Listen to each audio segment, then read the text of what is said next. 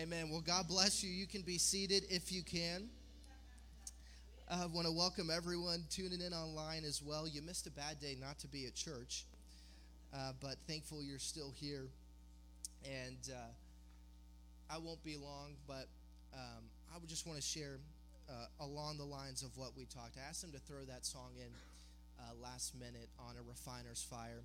Uh, GPC kids, you guys are dismissed uh, as well. You guys have a wonderful service. But we are in the season of Advent, which means awaiting the arrival of Christ.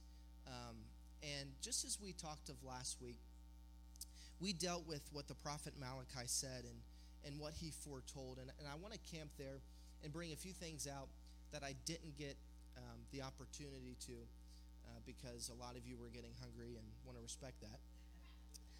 But I want to talk about a refiner's fire because we we know that in um, in Proverbs it says the fear of the Lord is what? It's the beginning of wisdom. And when you begin to understand the fear of the Lord, that is a believer, you either run from the fear of God or you embrace the fear of God. And it's when you embrace the fear of God, saying, I honor him, I trust him in my circumstance, I trust him in the good. That's where true wisdom and knowledge can come forth from the Word of God, from the Spirit of God. And my heart this morning is, is that you don't fear the fire, but you let it set you ablaze. See, the Imago Dei, the image of God, when the fire comes upon you, it refines anything that is not in the image of God. And when the fire of God consumes, it doesn't consume that which is the image of God, it consumes that which is distorting and marring and tearing down the image of God inside of you and what is on you. So when you embrace the fire of God, and a lot of times it is not easy, even if you know it's God, because in that you know some things are going to get burned up, some compromise is going to get burned up, some sin is going to get burned up, some attitudes of how you think about yourself or other people are going to get burned up, things that you've just become comfortable with. When the fire of God touches that and refines, it cleans your hands, it cleans your heart, and it cleans your head. It's it's a it's a purging of anything that isn't of God. I was also taken to to Hebrews 12, and, and I want to read this. They don't have it in the back, but it talks about that don't despise the chastising or the discipline uh, of when God begins to touch you with this fire. It says this For consider him. So when you're going through the trial or when the fire is is burning some things up in your life. It says, Remember Christ and the hostilities from sinners that was against him, lest you become weary and discouraged in your soul. See, when God is touching some things in you, sometimes it can be easy um, to misunderstand what he's doing and be, to become weary and discouraged in the process. It says, You have not yet resisted to bloodshed, thriving against, striving against sin and you have forgotten the exhortation which speaks to you as to sons. So he's quoting a prophecy or quoting um, what was spoken of. It says, My son, do not despise the chastising of the Lord, nor be discouraged when you are rebuked by him. For when the whom the Lord loves, he chastens and scourges every son who he receives. So when the fire of God begins to work in your life, that is an indicator. You know what? God chastises who he loves. So this is I this is affirmation to my identity as a son of God or as a daughter of God. That God loves me too much to leave me in folly or leave me in wickedness. Verse 7 says, If you endure chastising, God deals with you as with sons.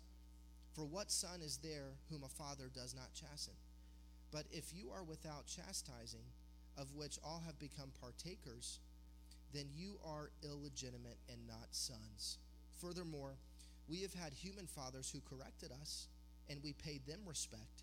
Shall we not much more readily be in subjection to the Father of spirits and live?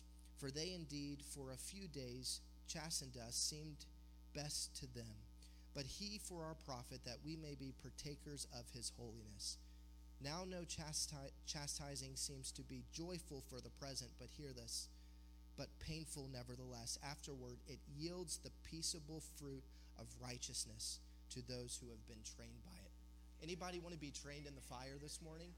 You want to be trained by the chastisement of the Lord?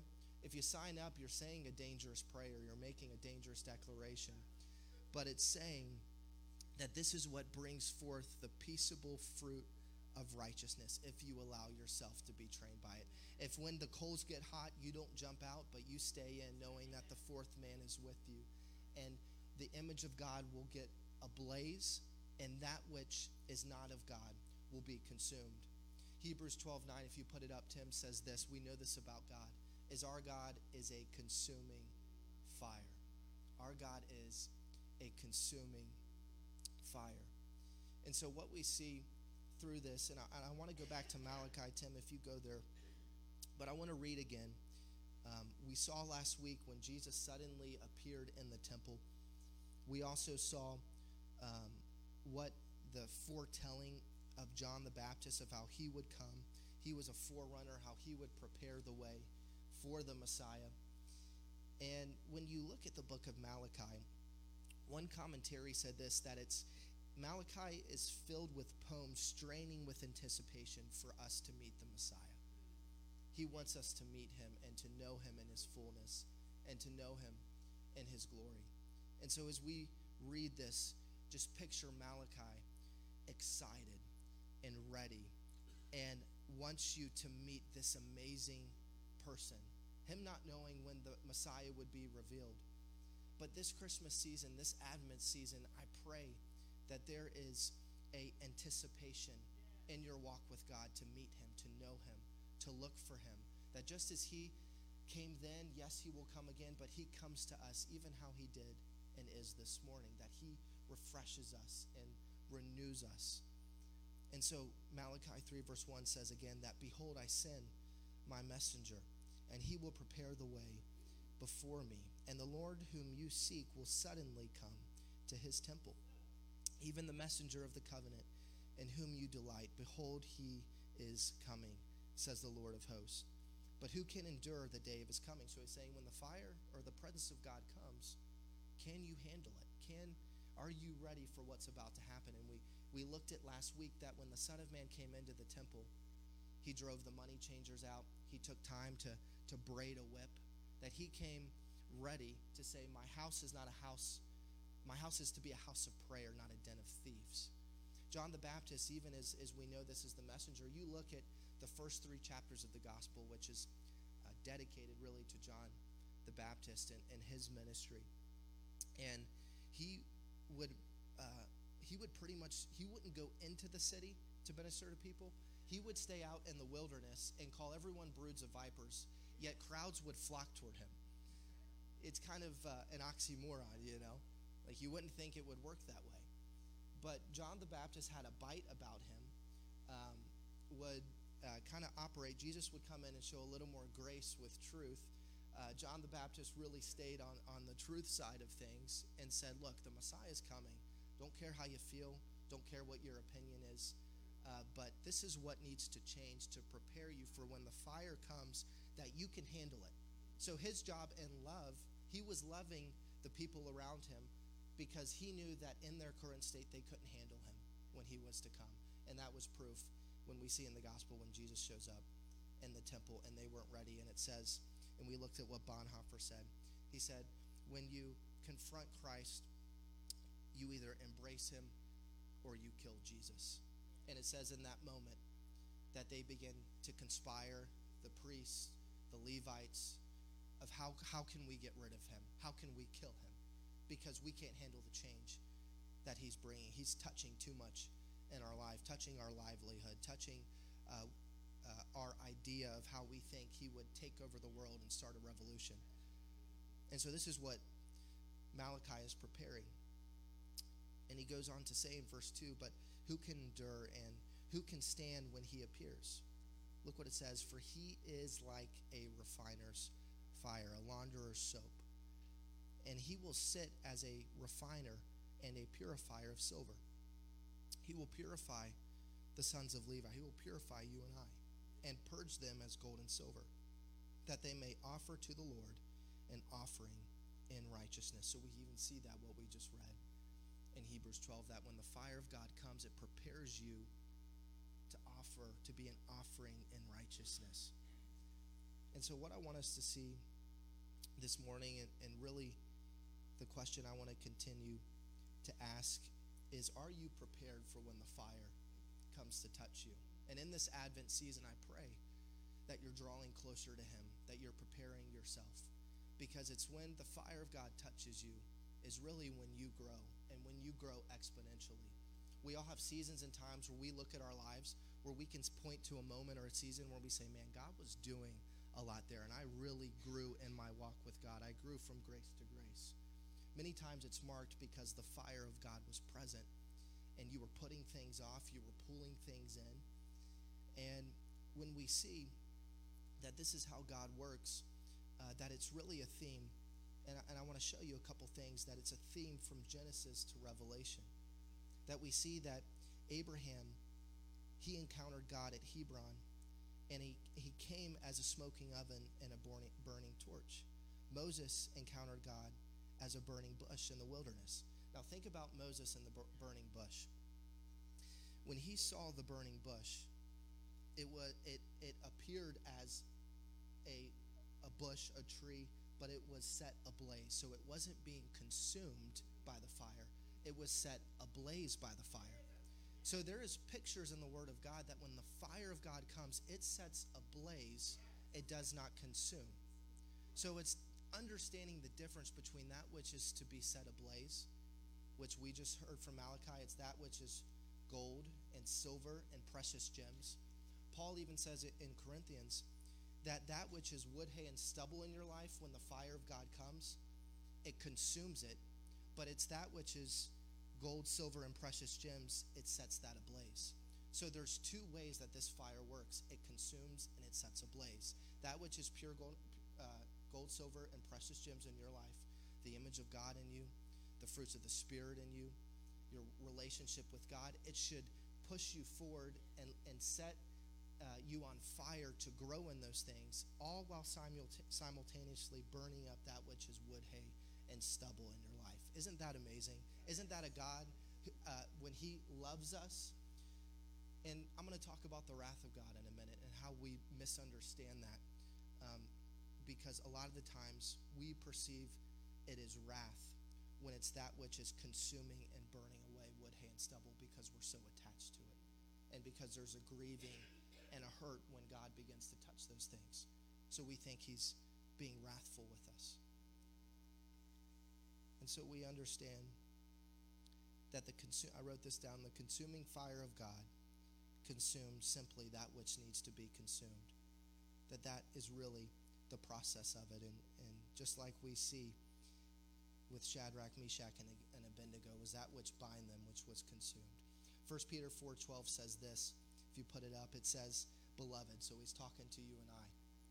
Do not be surprised at the fiery trial when it comes upon you so it's saying, don't be surprised when you're immersed and emerged into the fiery trials of life. Anybody gone through, through some fiery trials? I know a lot of us are presently going through some. So he's saying, don't be surprised that this is what should be expected as a follower of Christ. So don't be surprised when it comes upon you.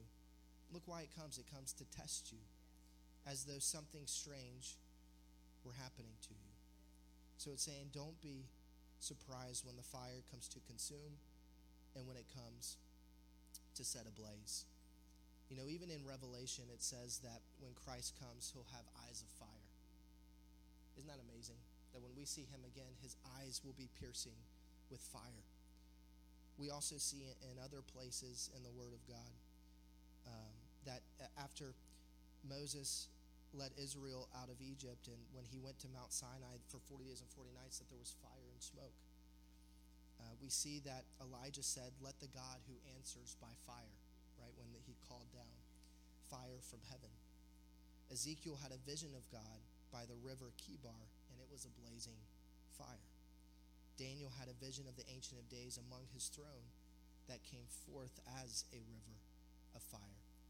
And our good friend John the Baptist said, the Messiah would come and burn the chaff with a consuming fire. So again, we see this theme. Hebrews says that our God is a consuming fire. I want to read this to you, 1 Corinthians 3.10, and I want you to see where we get the wood, hay, and stubble and, and this refiner's process. It says in verse 10 that by the grace God has given me, I laid a foundation as a wise builder. And someone else is building on it. But each one should build with care.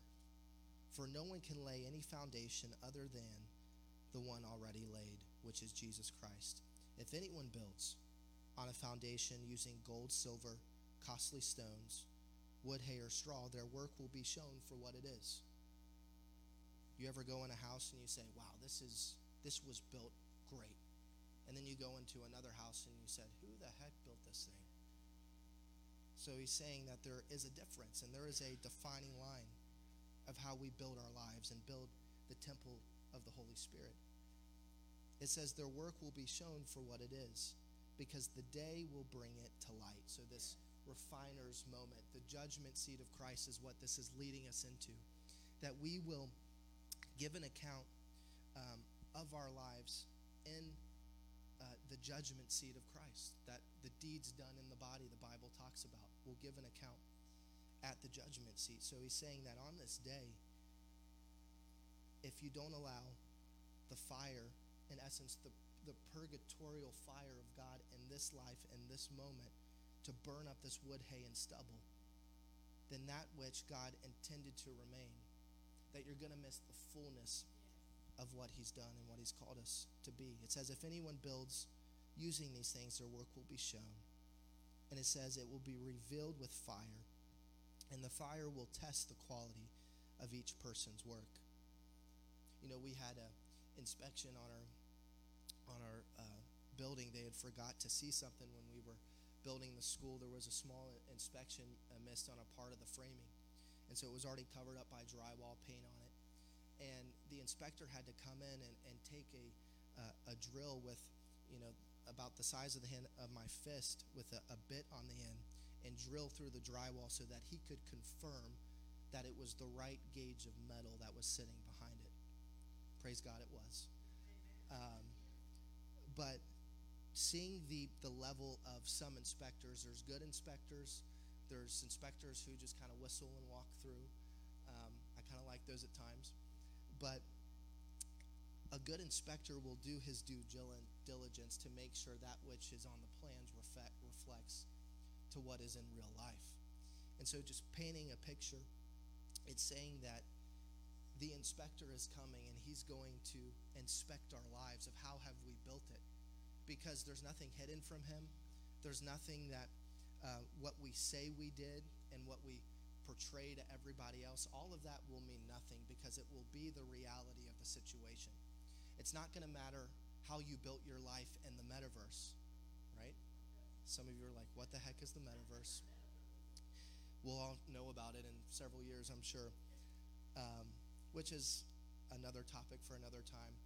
But how we build our, our lives in an augmented reality, or how we portray ourselves on our social medias, or how we want to be perceived online, that's all fine and well. But a lot of the times, it's a it's a um, it's a very it's a highlight reel, just like what you see on Sports Center, right?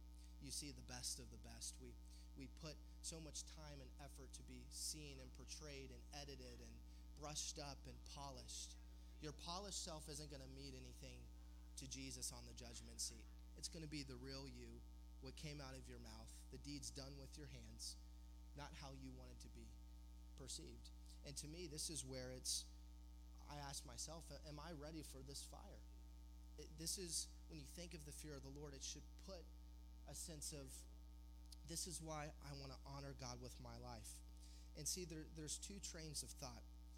We don't, I've never been one where you scare someone into salvation, but because it doesn't sustain. But when you show them a loving God who redeemed them, cared for them, dealt not with just your justification, but dealt with the wound of sin, because sin leaves a wound that our great physician heals in this life. So when you paint a picture of just a wrathful, vengeful God, versus a God as a father, a scene in the Trinity, when you portray a relationship like that, it's going to be sustaining, not, oh my gosh, I'm jolted out of my socks. Yes, I want to follow Jesus, but you did it out of fear, not out of um, revelation or relationship.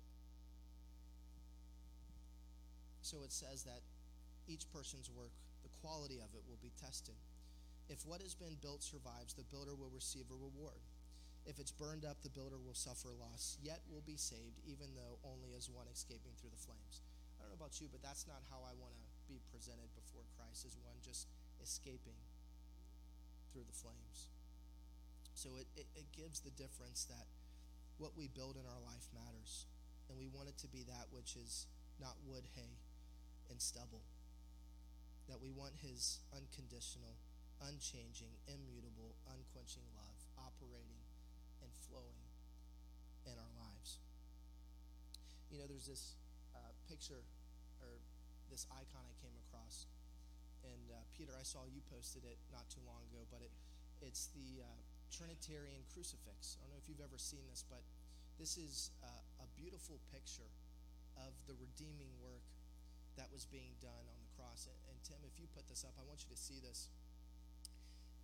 Okay. So as they get this up, you'll see that it's not just Christ on the cross or just an empty cross, but when uh, the church in its traditional cal- calendar honors the Trinity, the Father, Son, and the Holy Spirit, which is how we know God, um, it is a picture of uh, a dove that sits on top that represents the Holy Spirit. And it's as though the Father, you can see his head behind the person of Christ holding the hands of the Son as he is redeeming for the sins of the world. And so it's a beautiful picture of what was taking place at the cross, that there is um, a lot of misunderstanding and misconception of the wrath of God, um, that the Trinity was was separated and working against each other. This has been for, if you're a theological nerd, this has been up for debate uh, between all different denominations and what was taking place and what it meant when Jesus said, Why have you forsaken me? All of these things. But this is a beautiful early church representation of how they understood what was taking place at the cross that the Father was present, was healing and helping, and that the Holy Spirit was present in the moment. Aren't you thankful, even at your darkest hour, the Holy Spirit will always be present in your moment? You see, there's also up till the 12th century, the church universally and unanimous, unanimously would make the sign of the cross. That it would almost be in a way we can understand when we put on the armor of God.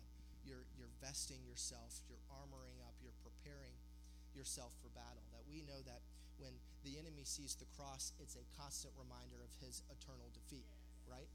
And so the early church would make the sign of the cross. And they would do it in a way that was similar to this. And, and as I've researched this, it's pretty amazing. They would start from the head and they would go in the name of the Father and the Son and the Holy Spirit.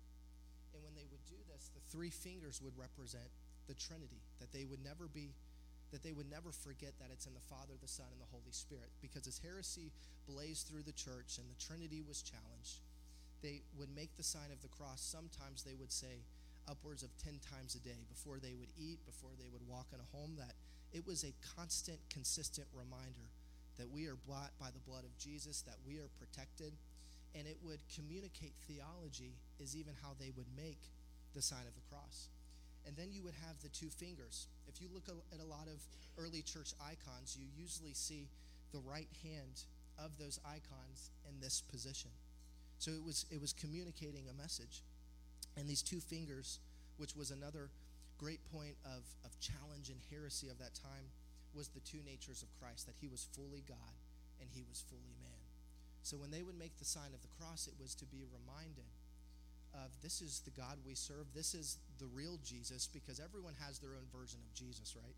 When you ask someone, you know, ain't living a Christian life, but they call themselves a Christian, you got to kind of press in and say, well, what is your understanding of Jesus? And let's go to the Jesus of the Bible and let's start from there and work out from there in a spirit of love and truth.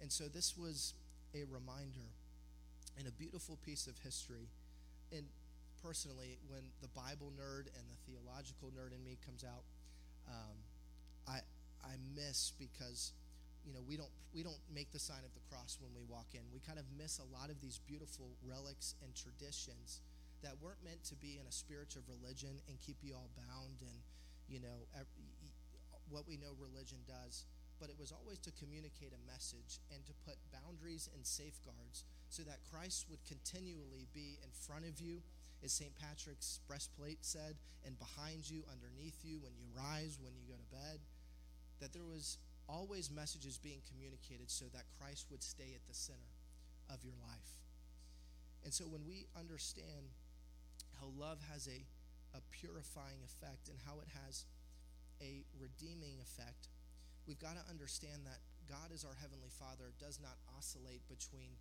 wrath and anger and. That He just is bipolar and goes back between when we deserve wrath and when we deserve love. What does Scripture say in three words? God is love. So everything He does is out of love. And what I want you to hear and know this that the wrath of God can be the love of God wrongly received.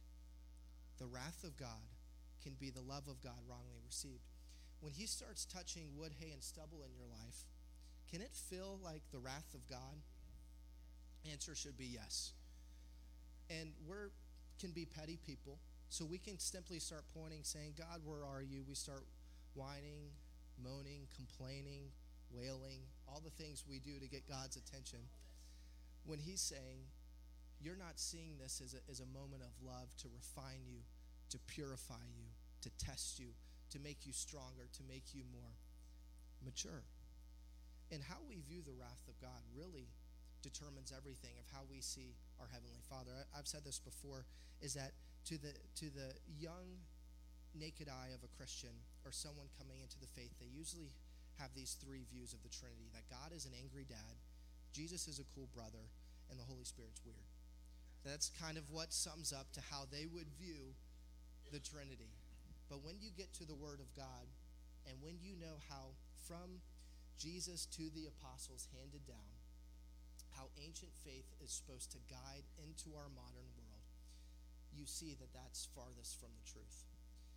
And so when we understand that God is always redeeming and that the fire of God is always warmth and light, um, that when what we think is wrath is usually temporarily, it's grief in the moment for what is leaving and what's being touched in us, and we feel the pain of that loss.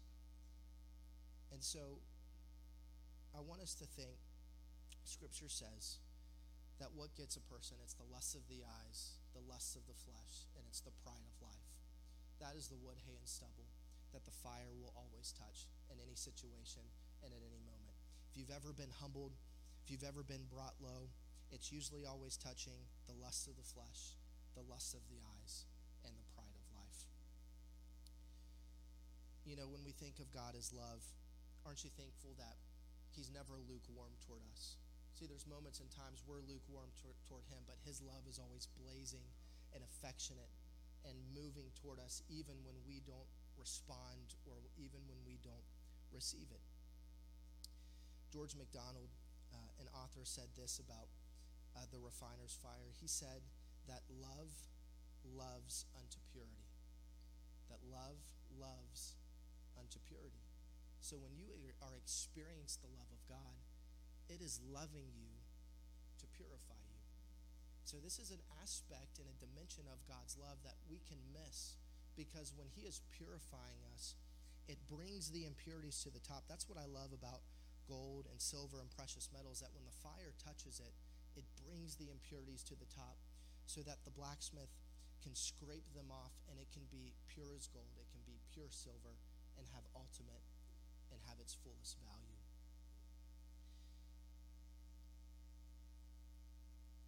And so I, I just want to challenge your thinking there and, and, just wanted to give you a piece of history.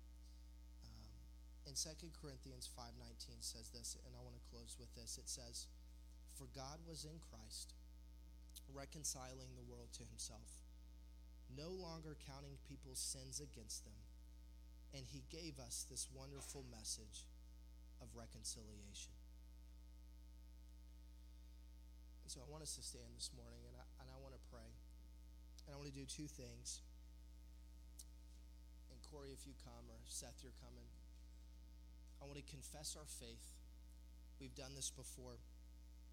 It's the earliest creed of the church, known as the Apostles' Creed. And when they would confess their faith, it would remind them that in their circumstance and that in their trial, um, that they not lose sight of when God's fiery, blazing love is moving and refining and purifying, that you not grow weary and discouraged. But when we understand God's essence, that God is the Father, God is the Son, God is the Holy Spirit, but the Holy Spirit is not God, and God is not the Son, and so there's a way to understand the difference between the essence and that which is. But we understand God is a Trinity. And it's a beautiful relationship. And Jesus left us and he said that you and I, you would be one as the Father, Son, and the Spirit are one. That this was Jesus' prayer. And when there is unity between us, when I'm being refined and Seth is being refined, and we can encourage each other in that refinement, then there is a grace of the Holy Spirit that comes to encourage and to allow this process of His love to come into a full picture, to come into the fullness of what the end result of that is. It's not to crush you, but it's to allow the image of God in you to shine bright and to be refined. So I want to encourage you in this Advent season that as you await on an arrival of Christ, an awakening of Christ in your life, don't neglect the fire. Stand in it and embrace it and watch what God can do through it. Tim, if you put this up, I want us to confess this together. It's the Apostles' Creed. It says this it says, and we can say it together, that I believe in God, the Father Almighty, creator of heaven and earth. I believe in Jesus Christ, God's only Son, our Lord, who was conceived by the Holy Spirit, born of the Virgin Mary suffered under Pontius Pilate, was crucified, died, and was buried. He descended to the dead. On the third day, he rose again. He ascended into heaven. He is seated at the right hand of the Father, and he will come to judge the living and the dead.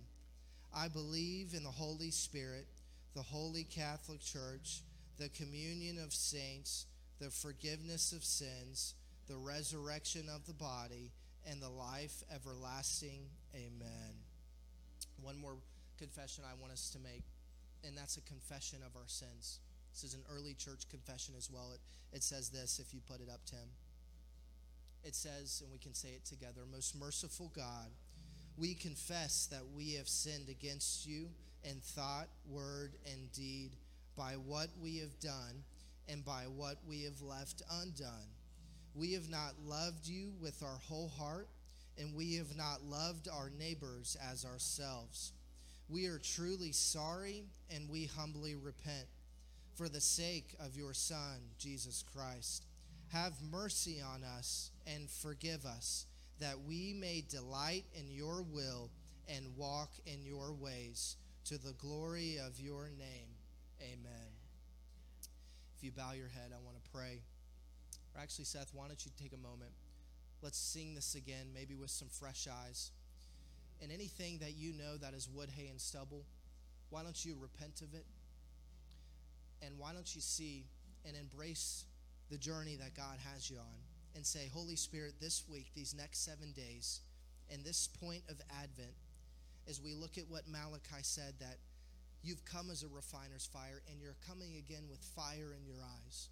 So, in the in between, let anything that is not of you, done and undone, let it burn up in Jesus' name. And let the grace of God cover me.